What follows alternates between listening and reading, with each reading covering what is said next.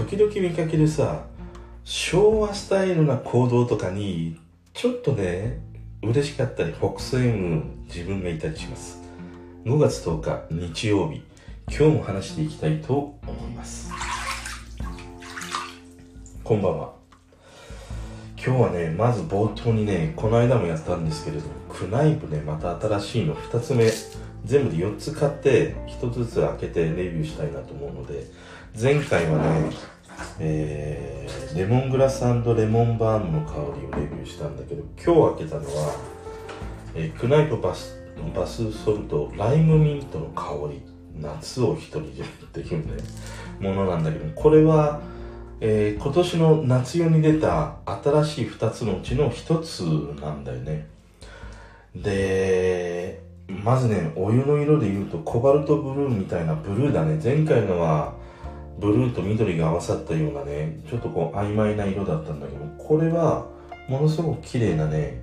えー、コバルトブルーのような青色だったりします。でこれはね俺は当たりの予感しかしないね。まず匂いがすごくいい香りがいい。あのライムミントなんだけど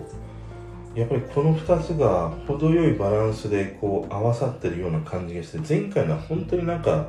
レモンの香りしかしなかったからなんかレモンチューハイの中に使ってるのかっていうようなね感じも少しあったりしたんだけどこのライムミントに至っては香りがものすごく清涼感があって本当にこうスーッとね気分をさせてくれる印象がある。でお湯自体はね特になんか体を前回のレモンの場合はさ割とこうあの熱を持った体を少しこうクールダウンさせてくれるような感じがあったんだよね。だから長く入っててもなんかこうあのなんだのぼせないみたいなことがあったんだけどこのライムミントに関しては特にねお湯自体はなんか体をこうスーッとさせるとかあの少しこう冷やすとかねそういう感じはないね。だからどちらかというと体をなんか熱を持った体を冷ますとか冷えた体を温めるとかそういう効能以上になんかこれは香りがすごく売り物のバスソルトなんじゃないかなっていうふうにね感じてたりします。でこれね点数としてはリンデンバーム俺100点だからリンデンバームと比べるとこれはねそうだな87点。90点に近い87点。前回のが70点レモンが70点だからこれは87点だね。ものすごくこう香りが気に入りました。あとはなんかそのお湯のなんか効能みたいなものがよりこうプラスねもうちょいこうアピールしてきてくれたらもう少しいったかもしれないけど香りっていう点だけで見て87点。気に入りましたねこのバスソルト。で話はちょっと変わってあのなんか昭和のさいろんなこうものってまあ俺は昭昭和生まれだったりするからまあ昭和を駆け抜け平成をあの時短だし令和をこうやってね抗うように迎えてる世代だったりはするんですけれども。でもこの間さあのやっぱり YouTube を見てたんだけど大体さ YouTube にアップロードされてる動画って、まあ、もちろん自分が撮影したものもがほとんどなんだけどもたまにさテレビをその録画したものまああれ違法なんだけども上げてる人って結構いたりするじゃん。でなおかつ自分自身でこうね編集してみんなが見やすいような感じにしてそのテレビでほあの放映されたものを編集してあげてるっていう人いるでしょ？で、この間見かけたのが、時々俺も見かけるんだけれども、あの、自分家のさ、テレビ画面をスマホなのかビデオなのかわかんないデジカメなのか、何かで撮影したものを上げてるっていう人時々いるじゃん。俺さ、あれすごいなと思って、すごいなんかこう頑張ってるなっていうさ、感じがするんだよ。で、多分、あれってなんかまあ見ててさあこれなんか残しておきたいっていうことで、まあ、とっさにその多分スマホかなんかだと思うんだけど手に取って、まあ、スマホでじーっとこう 画角がさあの、動かないようにね、するんだけど、でもやっぱりなんか周りの家族の声だったりとかさ、台所でなんか料理する音だったりとか、なんか手がブレちゃってさ、そのテレビ周りの 自宅のね、あのー、様子が入り込んでたりとかさ、するんだけど、ああいうのを見るとなんかものすごく昭和の時代にあったカセットテープでテレビから流れるその歌番組のね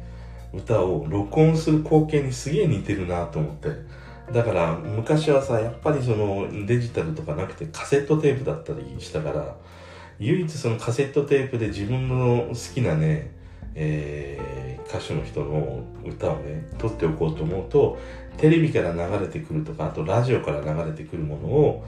こうやってスピーカーの近くにラジカセ持っていってそのマイクのところを近づけてとにかくひたすらこう息を殺して録音するっていうことだったんだよでまあよく言われてるのそういうタイミングで必ずおふくろが「いやご飯よ」とか「勉強したのから寝なさい」とかって必ずもう入ってくるって決められたこうシナリオがねあったりはするんだけれどもやっぱり俺もそういう シナリオに乗っ取りながらさテレビの前で自分の好きななんかアイドルや歌手の人のあの歌をね録音してたっていうことをね思い出したりしたんだけど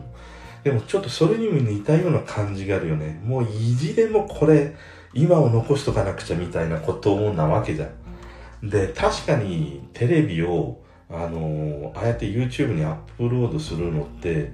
まあまあいろいろこう手間をかけなくちゃいけないんだよね。一筋縄縄にはなかなかできないことだったりするからパソコンも使わなくちゃいけないし、なおかつ使うパソコンも、その、いろいろとこうね、ゴニョゴニョとしないとなかなかああいう風にさ、テレビ画面っていうものを、綺麗にね、クオリティを保ったまま、あのー、デジタル、なんていうの、えー、あのー、デジタルデータに変えて、なおかつそれを YouTube にアップするっていうことは、案外で簡単なようでね、なかなかこう、難しかったりするから、だから、多分ああいう人たちってまあそういうのももうめんどくさいのがそういう技術がないのか。でも意地でも俺はこのあのテレビ番組を撮ってみんなに見せたいみんなに共有したいんだみたいなその意識意識がさものすごく高いんだなっていうふうにね思ってさなんか俺ああいう人を見るとものすごくねなんかこうなんていうのあの、頼もしいというのかな。なんか微笑ましいなっていうふうにね、すごい感じたりするんだよね。で、もう一方でさ、昨日、えっと、えー、もう一週間ぐらい前かな。その、コロナによって売れたものを、売れなか、売れなくなったものをベスト50みたいな記事を見たんだけど、売れたものベスト10の中に、ベスト5ぐらいだったかな。あの、ビデオテープって 入ってて、ビデオテープって今誰が使うんじゃいと思ったんだけど、よくよく調べていくと、結局今、ねえ、おじいちゃんおばあちゃん、俺の親世代の人たちが、その、表に出れないから、やっぱりそのテレビを見る時間が長いわけでしょ？で、その時に、やっぱりその、いろいろと、こう、録画してさ、やっぱり暇を持て余してたりするから自分が寝てる間なのか裏番組でやってるものを録画して空いた時間に見ようっていうなんか需要が増えたのかみたいなことを言われてたんだよね。まあもしくはなんかあのそのなんていうの一気にそのパーセンテージによってあのランキングっていうのをどうも決められてるみたいだから今まではそのカセットテープってほとんどもう売れなかったんだけどでもここに来て何本かねちょこちょこと売れたががためにその比率的にねバンと一気に伸びたからそのベスト50の中に入ったんじゃないかみたいなことも言われてたりはするんだけどでもいずれにしてもさそのカセットテープ自体がの流通が動いてるっていうことがさなんか面白いなっていうふうに思ってね。だからやっぱり案外さいろんなこういう危機的状況の時もそうだしこれだけ全部デジタルデジタルでなおかつ政治 政治の現場で言うとさもう今更ファックスだ、なんか伝票だとかね、やり取りしててどうなんだみたいな議論を言われてたりする時代において、でもきっちりとなんかビデオテープは流通してたりもするし、ああやってなんかテレビの画面をこうアナログ的な感じで撮る人も未だにやっぱり残っていたりするっていうのを見ると前も少し話したことがあるんだけれどもやっぱりデジタルだけではなかなかにこうね残るっていうことは案外難しいしアナログだけでももちろん効率が悪いっていうことだったりするからやっぱりこの2つはさうまくこうなんか住み分けではないんだな。うまく両方がつながりながらこう使い続けていくっていうことがまあいろんなこういう困難な状況に遭遇したとしてもいろいろなその情報保全であったりとかもちろん自分の過去のさ写真であるとか日記みたいなものとかさああいったものもまあ長くねこうちゃんとこう保管しとくことができるんじゃないかなっていうことをやっぱりなんかね感じたんだよね。でやっぱりなんかいろいろ今さいろいろこうアナログなものってまた見直されていたりするじゃん。でなんかレコードがすごい売れてたりするとかさあのレコードを聴くためにあのレコードプレーヤーが売れてるとかね。あとまたあえてなんか今だからフィルムの写真で写るんですみたいなものがまあ粛々となんかこう売れていたりとかさ。なんかそういうことを聞くと昭和世代の俺としてはちょっとなんか嬉しいんだよね。あまだなんか